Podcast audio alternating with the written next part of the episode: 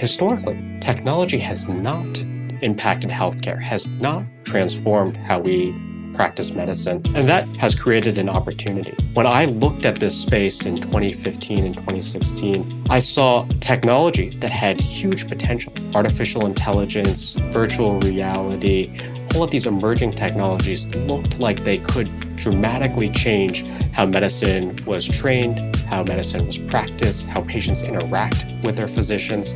But this had not yet been widely adopted. Hey, everybody, and welcome to The Slice, a podcast about the people behind innovation in healthcare. I'm your host, Justin Barad, co founder and CEO of Osso VR, orthopedic surgeon, and pizza enthusiast. Each week, we hear the thrilling stories of innovators driving change and improving health around the world. Let's get started. Today, I'm very excited to announce that we have Sunny Kumar here on the show. Sunny is a healthcare investor and partner at GSR Ventures. He's also a physician uh, with his MD from Stanford and several publications about technology and medicine. In addition to all of that, Sunny has an MBA from Stanford as well and is a seasoned entrepreneur. So, Sunny, thank you so much for being on the program. Thank you, and I'm delighted to be here. Well, we're lucky to have you, and I'm really excited to dig in. I really want to start on the entrepreneurial side because it sounds like you've had a bit of an itch in innovation and entrepreneurship since pretty early age. So I'm kind of curious, like, when did you first know that you were interested in entrepreneurship and innovation? Well, to be honest with you, I actually somewhat stumbled into entrepreneurship actually in college, with my first company being in the grocery delivery space. As much as that sounds uh, very unrelated to healthcare, I actually came through a healthcare angle. Specifically, while I was in college in New Haven, I was working on a public health mapping project. And unfortunately, at the time, we had discovered that with the closure of one of the largest grocery stores in the area, there was no access to fresh food or produce for all of downtown New Haven. That led uh, us with the School of Public Health determining that there was a significant need for the population to be able to access healthy foods and healthy produce. So, putting on my technology hat, decided that there was probably a way to solve this through an entrepreneurial solution. And with several of my colleagues, ended up founding a company, The Closer Grocer, to provide access to these healthier food options through a web-based interface. So folks could go online, order foods, and have it delivered directly to them. Today, that doesn't sound particularly innovative, but at this time, over a decade ago, this was a relatively novel concept.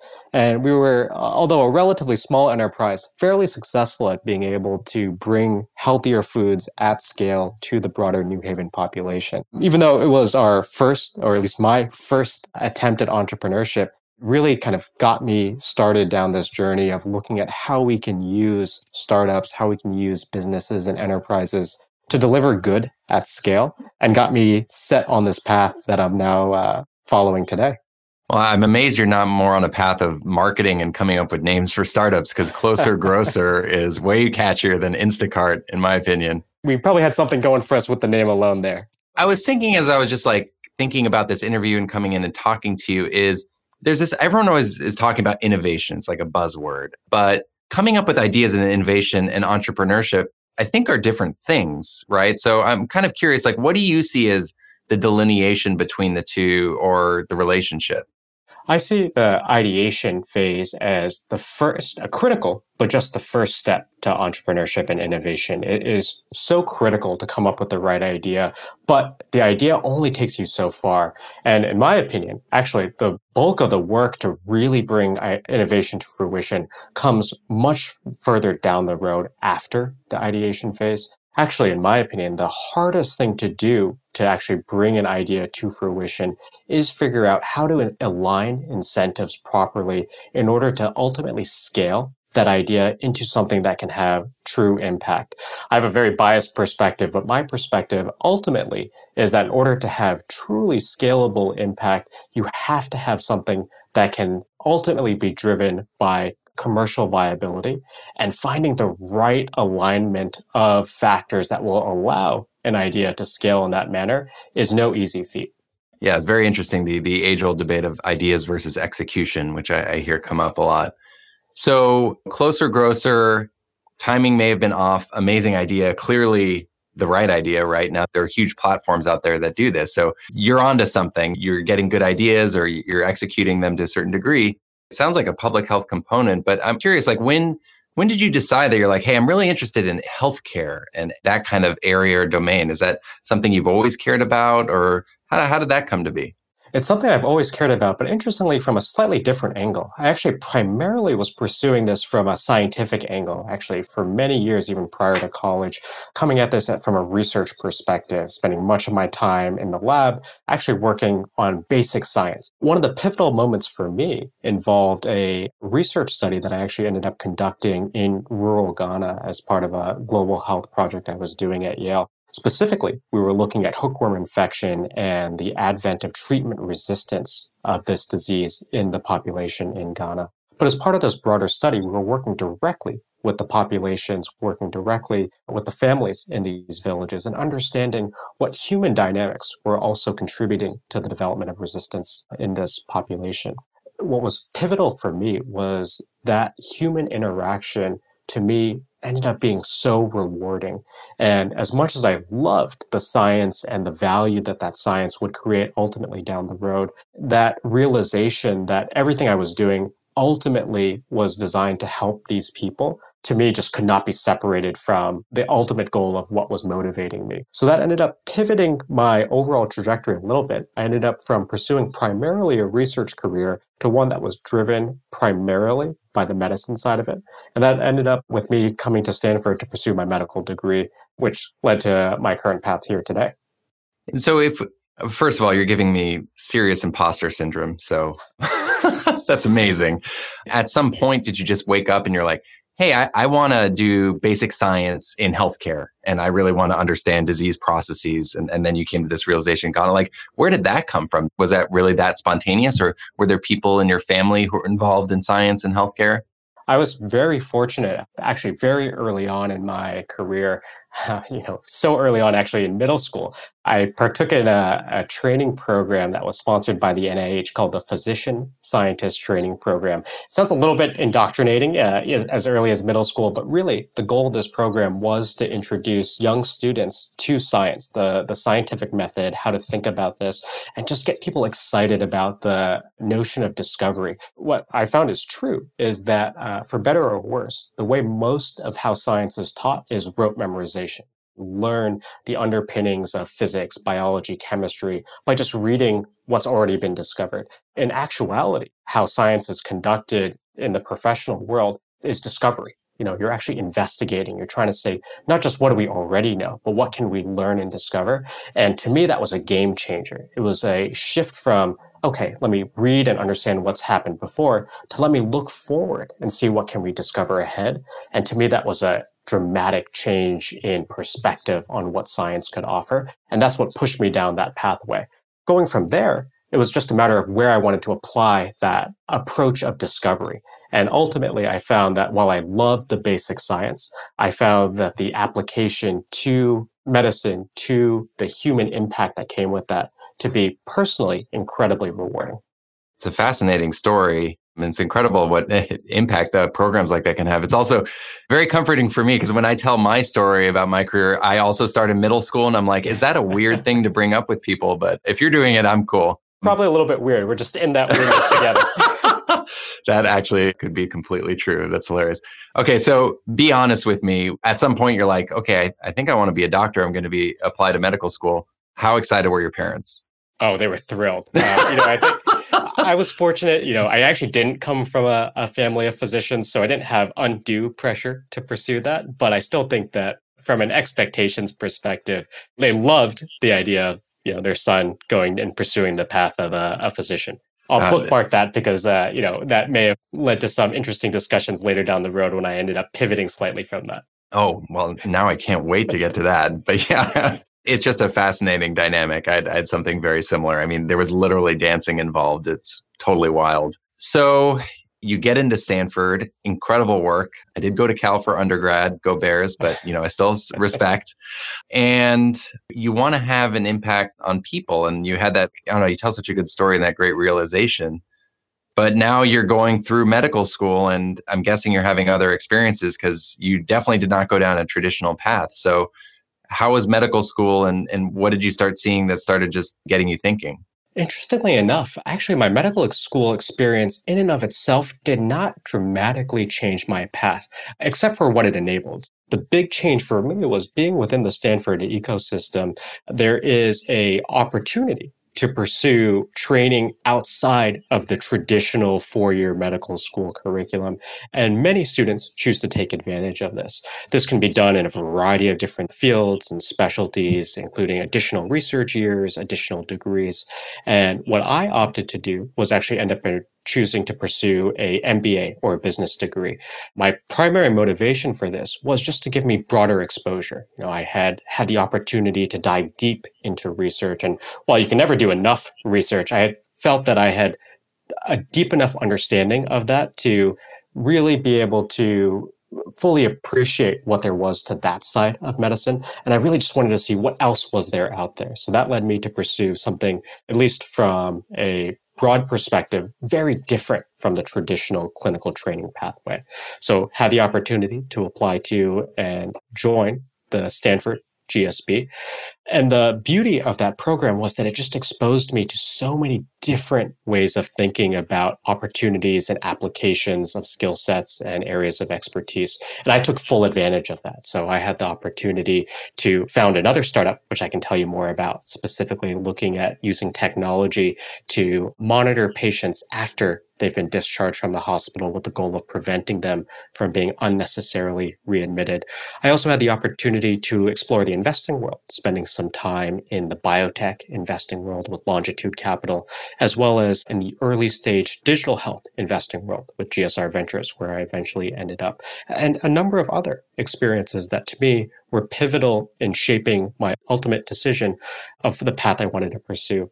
But I think the biggest impact for me was just being here in Silicon Valley, being part of the Stanford ecosystem, and just being so part of this entrepreneurial world that I just couldn't escape it myself. You know, as I mentioned, ended up founding another startup as part of my training. And one thing that really influenced how I looked at the world was just seeing the potential of technology in healthcare. You know this just about better than anybody else.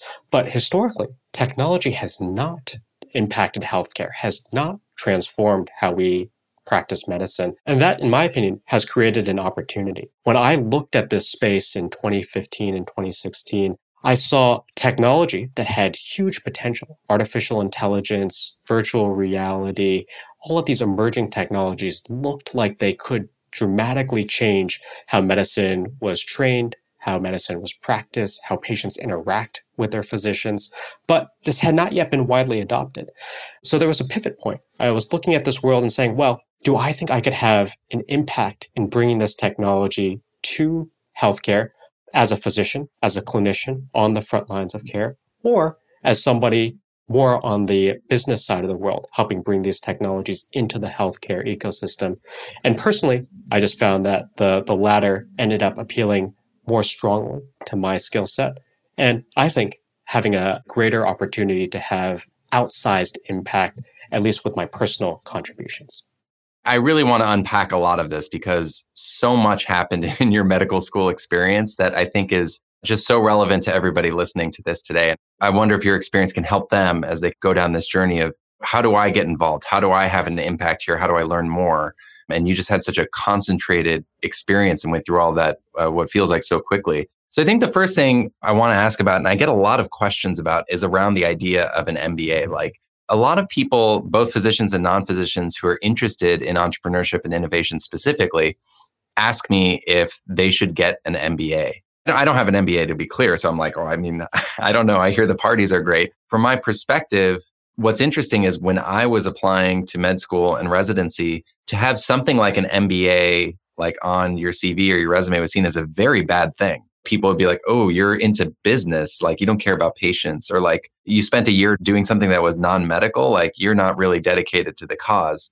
I think those attitudes have changed significantly. But I think, you know, those are two questions I have for you is what are attitudes like out there in the medical world towards same things like MBAs? And if people are interested in innovation or entrepreneurship, is this something that they, they should get, that they don't need? What are your thoughts there? I'll first preface all of my answers by saying that this is a very personal decision to make. At the end of the day, I can provide my perspective, but it's going to be very dependent on your individual set of circumstances, your goals, what you're optimizing for. There's no one right or wrong answer, and it just depends on what you are looking to optimize for on your own journey. That said, the stigma that you mentioned, where MBAs or, or those who have pursued other opportunities in addition to the traditional clinical training or research career, has persisted in medicine. And it used to be quite drastic, where many specialties, especially surgical specialties like the ones you pursue, Justin, were known to view MBAs relatively un favorably. I don't want to overly generalize, but what I've heard is that a lot of this has to do with just how they view someone's commitment and transparently how they view someone's quote unquote flight risk from the program.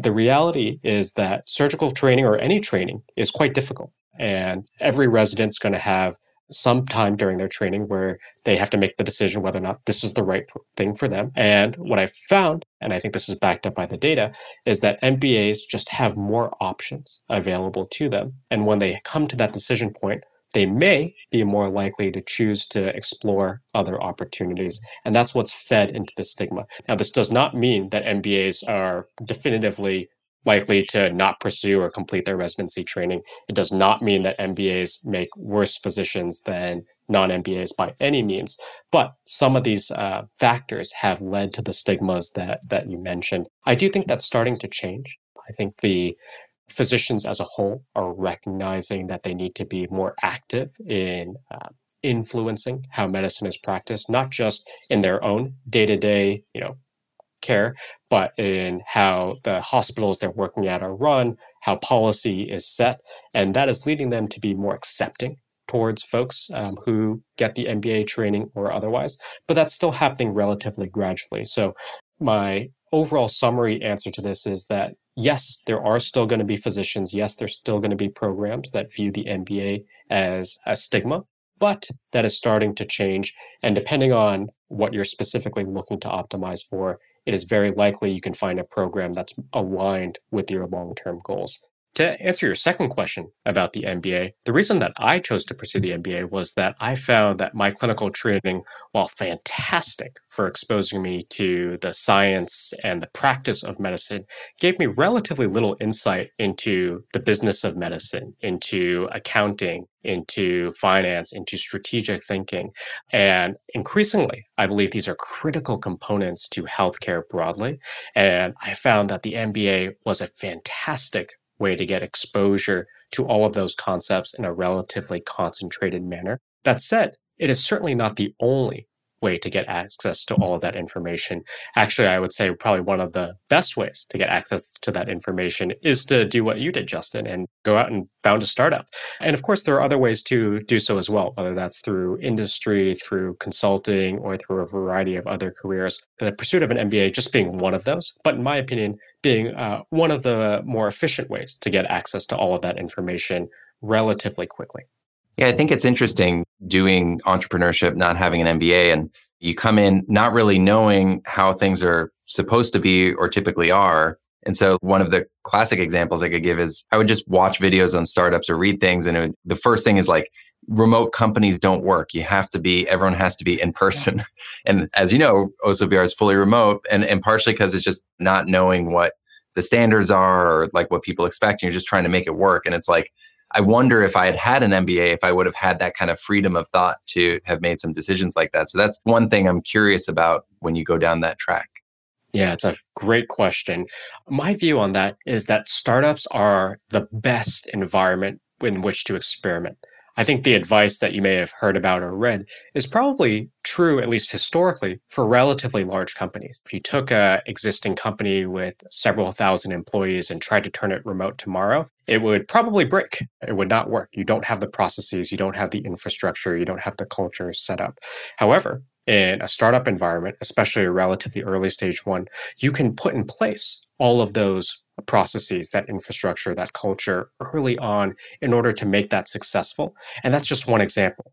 There are so many different other areas in which you can experiment and move quickly in a startup environment that gives you so much more freedom to experiment and explore. So I agree with you that the MBAs by nature tend to be relatively retrospective, looking at what worked in the past. In general, although this is now starting to change, they tend to look at what has worked well for large companies in the past. Whereas most of the innovation, not just from the actual technology, but how business is done, is happening with early stage startups. And that's where you might find new ways of doing things, such as going remote first. Wow. Well, that was really an awesome deep dive on MBAs. Thanks. So, we're still in this med school phase of your life. You had the opportunity to get an MBA, and you also had the opportunity to follow up Closer Grocer with your second startup. If you could just lead off with the clever name for this startup and then maybe tell us a little bit about it. Sure. The name for this startup was Wave Medics, and this was based off of using audio waves, given we were a voice based platform, in order to monitor and track the treatment of patients. So, specifically, as some of your audience members may be familiar with, the Affordable Care Act had a provision that was looking to incentivize the appropriate discharge and treatment of patients. So, specifically, what they put in there was that any health system that had uh, an abundance, an overabundance of patients that were readmitted with a chronic disease within 30 days of discharge would be penalized for that readmission, including not being reimbursed for that readmission. One of the mm-hmm. challenges is that the health system that I was a part of had a significant percentage of patients above the national average when it came to that level of readmission. This was partially driven by the fact that this health system was seeing some of the sickest patients and the sicker the patient, the more likely they are to be readmitted. However, the Affordable Care Act did not discriminate on the severity of illness for the patients. They just looked at the national average and compared your level of readmission to that baseline. As a result, the system decided to put in place a very effective program to reduce the level of readmission by having nurses call and visit patients post discharge. And that was very effective. What it did was it reduced the level of readmissions from significantly above the national average to below the national average. However, this program was very expensive. Unfortunately, because the time the nurses needed to spend to call and follow up with these patients was significant, the overall cost of the program was so high that even with the penalty, the program was actually losing money. What we were looking to do was use a technology solution to significantly decrease that cost. So specifically, at that time, smart speakers, specifically the Amazon Alexa speaker, had just come out. And the beauty of this was that you could use this smart speaker to interact with the patient, collect information, process that information, and then use that process information to guide treatment. Just to be clear, the smart speaker or even the system was not determining treatment, but it was using that data collection system to give the correct information far more efficiently to the care team to allow them to make the right decisions. What we found was that this system of collection was about 100x more efficient from a cost perspective in collecting that information and it could be done far more scalably than any other you know, human driven system that had come before it. This was extremely exciting for us because now not only could you expand the program to from just the, the sickest of the sick patients to all patients with these chronic diseases, you could potentially expand this to all patients, period. So we were very excited about the potential to rapidly scale up this business. However, we ended up running into the worst thing that can happen to an early stage healthcare company, which was a regulatory issue. And this is common for emerging technology companies in healthcare, which is that there was ambiguity about how this technology would be regulated. Specifically, at the time these speakers were released, it was unclear if they were HIPAA compliant. As you know, Today, if a nurse or a member of the care team were to call a patient, they verify that the person they're speaking to on the other line is the patient by asking relatively basic but fundamental information from the patient, such as their name or their date of birth. The smart speaker system can ask the same questions and can verify that against the database. However, at least at the time, because this system was being done by technology and not by a person, the FDA was not willing to say that this was uh, equivalent to a human authorization. And while it was initially ambiguous, they ended up determining that this was not a HIPAA compliant system. They've fortunately started to revisit that and as of 2019 are looking at developing uh, HIPAA compliant applications for smart speakers. However, we just ended up being a little bit too early for that. So while we were thrilled about the promise of this technology and what it could do, we ended up shutting down that company. However, I found the experience of operating in this extremely early but promising health tech environment to be an incredible learning opportunity. It's just so fascinating with both of your entrepreneurial experiences. Timing was such a big part of it. I think this is probably a question a lot of entrepreneurs ask themselves just constantly like, did I do this or was I lucky? You know, and trying to figure out like how much from each. And, you know, I've no doubt if you did either one of those things and just maybe like a year or two down the road, you may have a very different story. I don't know. What is you, you work with so many entrepreneurs now. Where do you see the balance there between those two buckets? Yeah, the honest answer is it's going to be a bit of both.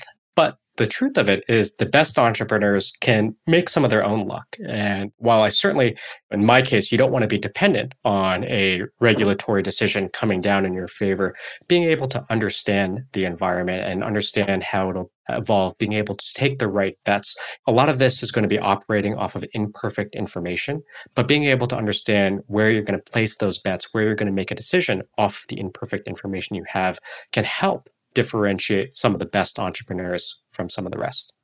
So, saved maybe not necessarily the best for last, but maybe the most intense for last, I'm sure. And we alluded to this earlier in the interview, but you're going through med school, you're having these experiences with your MBA and your VC internships or externships, and you're beginning to realize it sounds like that not only did you have this realization that you want to apply science to humans and have that human impact, but with technology, you can do that at scale and you can have a much bigger impact than you can on a person person basis. And you can combine all these different skills. And, and at some point, you got to make the decision that you're not going to pursue what is probably expected to you of everyone, which is formal clinical training, and you're going to do something very different.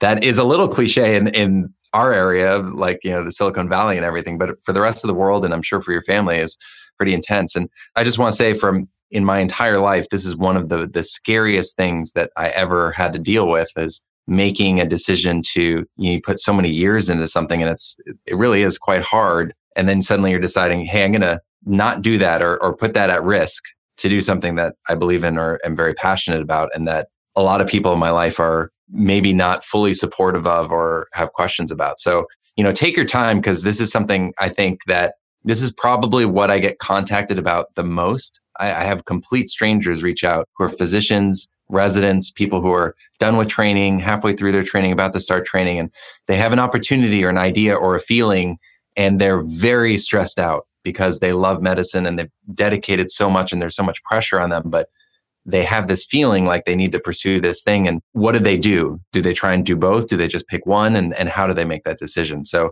really take your time here because I think this is really what I want people to be able to hear.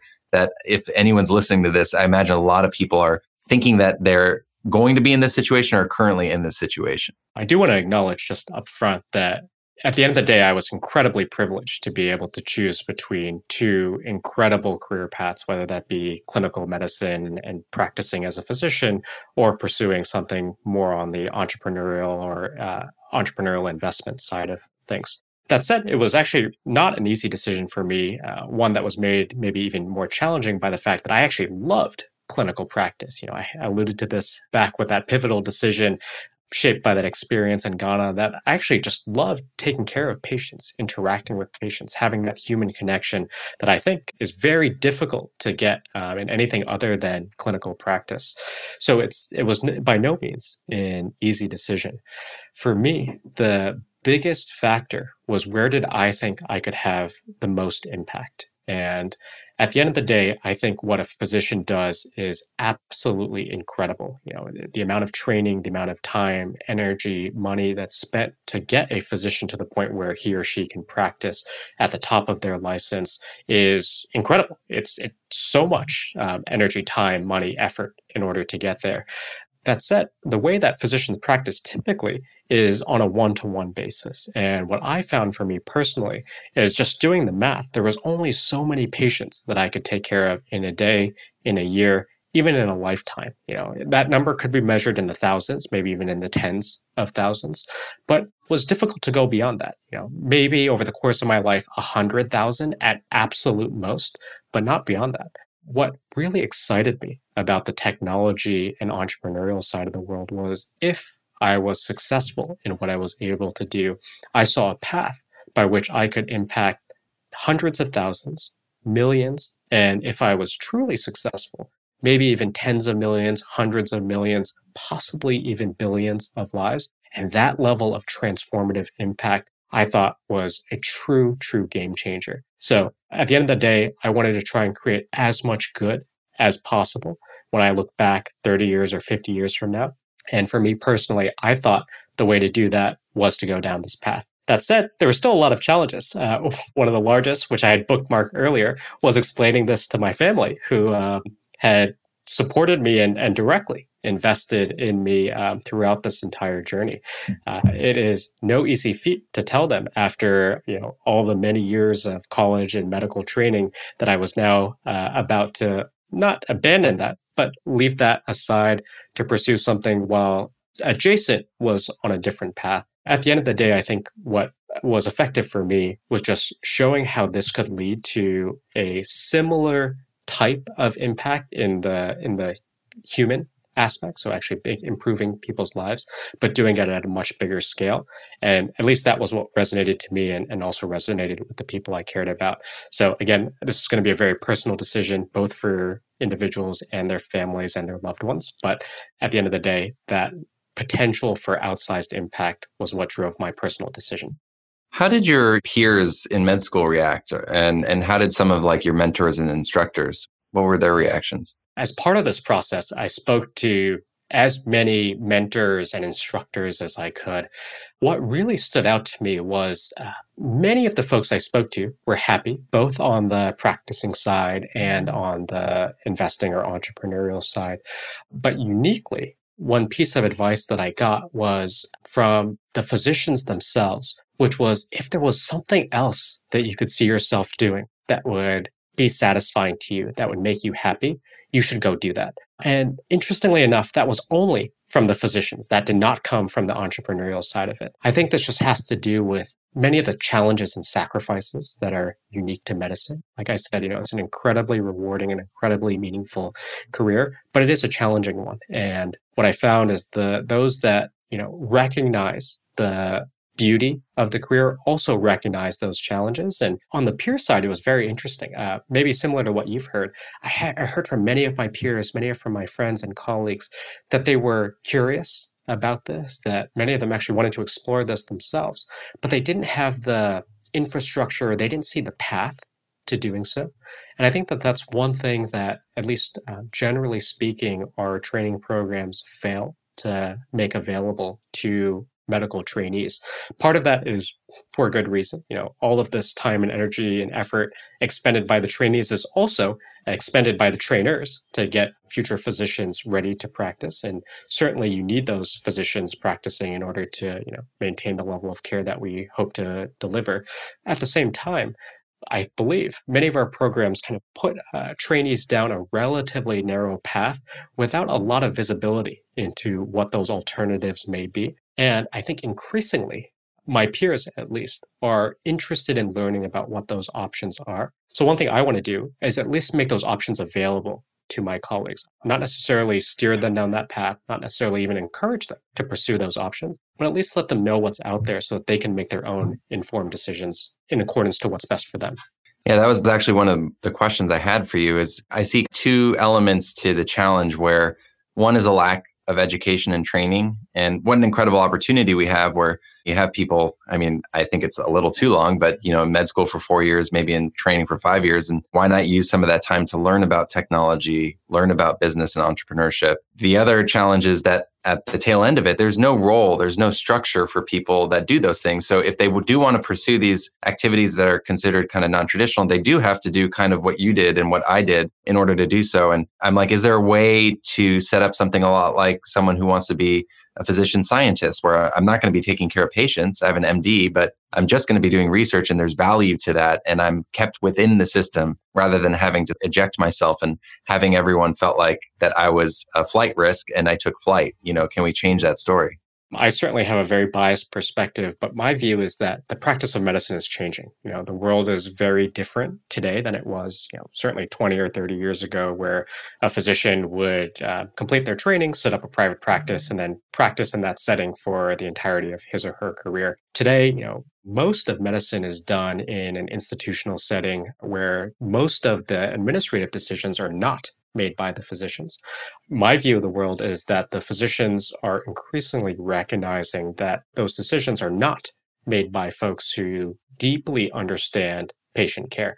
Now, this is not to disparage them at all. You know, they are doing what they believe is best for the overall healthcare ecosystem in order to continue to provide care. But what I've seen as a consequence of that is now physicians are recognizing that they need to inform themselves, educate themselves, and train themselves mm-hmm. with the skill set to be able to maintain some degree of influence and autonomy in those environments. And I've seen a gradual shift in the landscape towards being more supportive of physicians choosing to pursue a complementary skill set in addition to clinical practice, whether that be in the business world, whether that be in the political uh, or policy arena, whether that be across entrepreneurship or in the technical world. And I think at the end of the day, all of these are going to be complementary to the physician skill set. And my personal view is all of these areas of expertise and practice are going to be strengthened by being complemented by that uh, medical training. So my hope is that we actually see more folks uh, going down the path of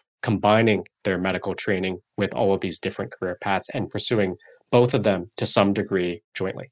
Yeah, certainly as now an entrepreneur and a CEO with a medical degree and, and all of that experience, it's both helped and hurt me, right? There's a lot I had to unlearn and I think there's a lot of education that needs to take place for healthcare professionals who want to get involved about like, okay, here's here's what not to do to be helpful. Mm-hmm. And I learned all that firsthand. There's a lot that I gleaned from that intense training that is an incredible asset that I think would be pretty hard to get anywhere else that I'm really grateful for.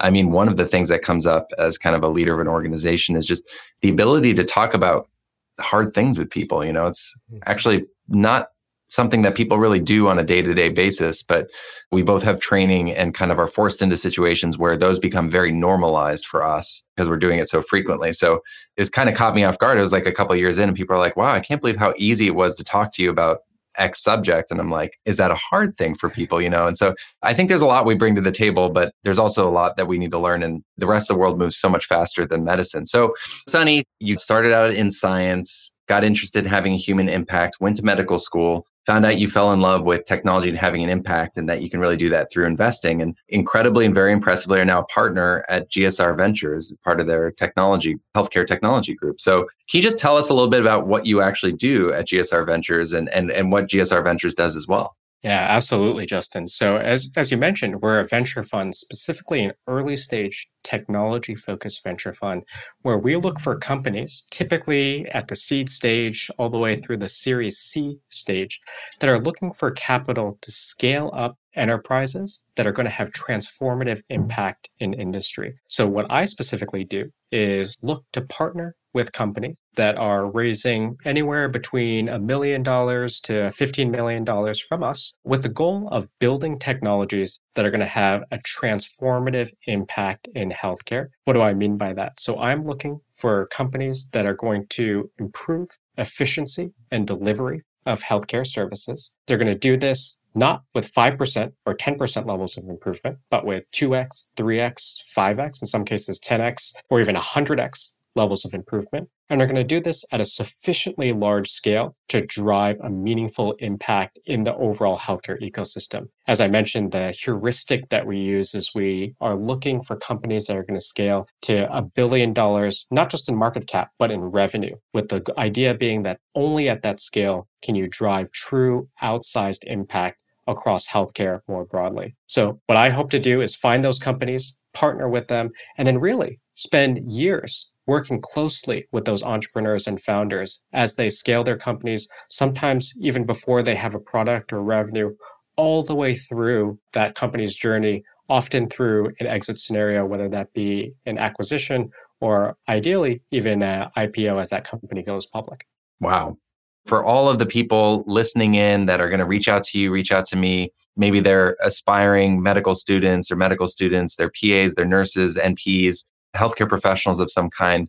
What advice do you have for them my one piece of advice is to look at building a complementary skill set. So I think, you know, all the folks that you mentioned are going to have deep expertise in medicine or clinical practice to some degree. Look at and find what is that one other area that you're going to be able to differentiate yourself, whether that's a technical skill or ability, business skill or ability, policy expertise. There's a whole list and there's not one that's better or worse than the other. But what I find is that the providers who are really going to be able to differentiate themselves in this new world are those that are going to be able to be providers plus something else. And I would encourage any of the listeners here to look and find what's that skill set they want to develop and really become truly differentiated in that area of expertise. Well, I think that's fantastic advice. And I think it's such good advice. And it's also kind of hard to tell people. I think having got to know you, like you're very good about just talking about some of these topics, but you get these people with a lot of passion, a lot of ideas, and sometimes you're like, is this really what you should be working on? And that can be very hard to tell someone because one, it's very personal when you have an idea or you've been working on something maybe for years. And two, you could be completely wrong, right? And this is like one, one of the questions I have for you because like your job is literally kind of that. You know, there's a lot of things to what you do, and I don't pretend to fully understand, but you're getting bombarded with thousands and thousands of ideas and concepts and companies. And they probably, to any, most people seem like terrible ideas or even like a joke, but some of them are going to be the next transformative thing for us all and make everyone's lives better. And some may actually be quite silly. But how do you go about delineating between the two? Let me just be clear up front about one thing, which is I'm wrong all the time, which is which is a privilege that I get to have in my career and that I get the opportunity to to make those errors and make those mistakes. But in addition to being wrong, not infrequently, I also have the opportunity to be right and hopefully, when I'm right, be able to choose and, and support companies that have a chance of making a huge transformative impact. And that ties into my answer to you, which is when at least from my perspective if you're going to pick a area in which to focus and really pour all of your energy in look and see you know what type of impact are you trying to create here? The heuristic that i use and i've shared this with you already justin is that the type of companies that I think are going to have a true outsized impact in healthcare are ones that are going to scale not just to a million, 10 million, 50 million dollars in revenue, but a billion dollars plus in revenue, not just in market cap. And this is just a, a factor of how big healthcare is in the US, you know, over $4 trillion in spend only at the sizes that I'm talking about are you going to be able to move the needle one way or the other. So that's the type of impact that I would encourage you all to seek. The second point that I think is directly related to that is how are you going to get there? And the one point that I would recommend all of uh, your audience and listeners focus on is what are the incentives at play for your customers, for your users, for the patients? To the extent possible, you need to have strong alignment across as many, ideally all, but sometimes it's not possible, but ideally as many of those parties as possible in order to truly be able to scale and reach the level of impact that I just mentioned. So, uh, first, try and find something that you're passionate about. Second, aim for a truly meaningful impact. And third, look for an alignment of incentives that allow you to scale to that level of impact. Wow. I feel like we just wrote a book there. It's amazing. Well, I think we're coming up on time. I have one last question for you, arguably the most important one, but this show is called The Slice. So, you know, I have to ask if you could only have one type of pizza for the rest of your life, what kind would it be? Ooh, that's a question. Hmm. Okay. Well, I do have a, a great answer to this, uh, and this has to do with where I uh, trained in undergraduate, which was New Haven. And not everybody knows this, but New Haven is famous for New Haven style pizza, which is called apizza there. And it is, in my opinion, the best pizza that you can get anywhere thin, crispy, absolutely incredible. I'm going to say something very controversial next because there are some very strong opinions about where the best New Haven style pizza is, but my heart is with Pepe's. So uh, if I had to pick one pace, place, I would stick with uh, Pepe's New Haven style pizza. Well, hopefully we don't get too much angry mail with your controversial pizza comments.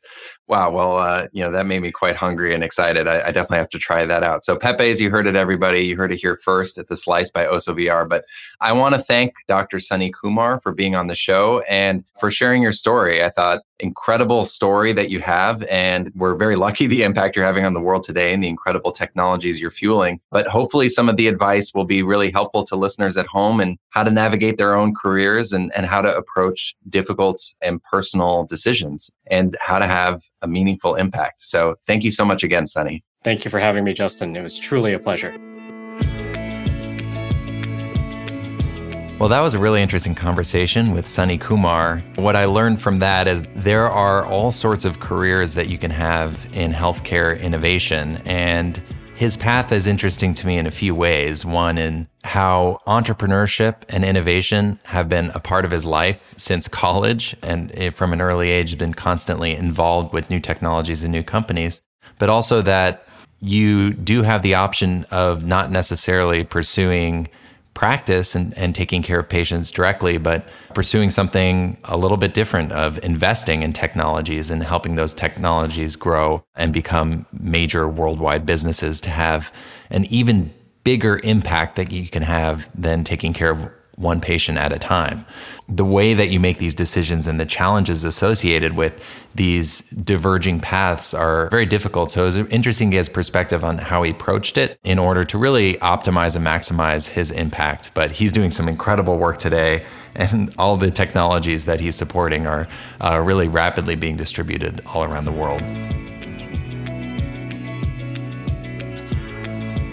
Thank you to everyone who tuned in to today's episode. If you liked what you heard and want to know about the latest episodes, updates, and resources in the world of medtech, make sure to follow The Slice anywhere you can listen to podcasts. Follow Osso VR on LinkedIn, Twitter, and Instagram, or visit us at our website at ossovr.com. Special thanks to our producers Rachel Roberts, Sterling Shore, and Shauna Davis. I'm your host, Justin Barad, and we'll see you next time on The Slice.